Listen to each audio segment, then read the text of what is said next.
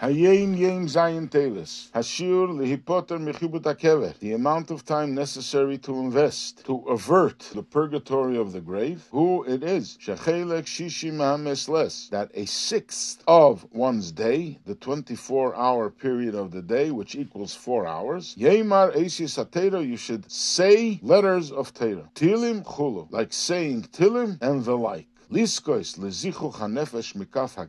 order to merit the purity of the soul, to avert the hollow of a slingshot, al yedei chazara kol hayim kama sheyesh by repeating throughout the day as much as possible, Mishnayos, Tanya, Utihilim, Balpe. By heart, you should repeat Mishnayos, Tanya, and Tilim throughout the day. This is a very rare topic that is discussed in Chassidus. This is more, you find it in Musar, but still, these are things that exist, and this is a rare entry in the Rebbe's diary, what he heard from the Frierdiker Rebbe. First, he addresses the purgatory of the grave. This is a torture that affects the body and the soul in the first stages after a person is buried. That's when a person is tortured by his actions during his lifetime. And this affects the body, which is still connected to the soul, and it also affects the soul. So physically it's torture, and spiritually it's torture. So the Rebbe says, in order to avert this, is by spending four hours a day saying words and letters of Torah, Tilim, and the like.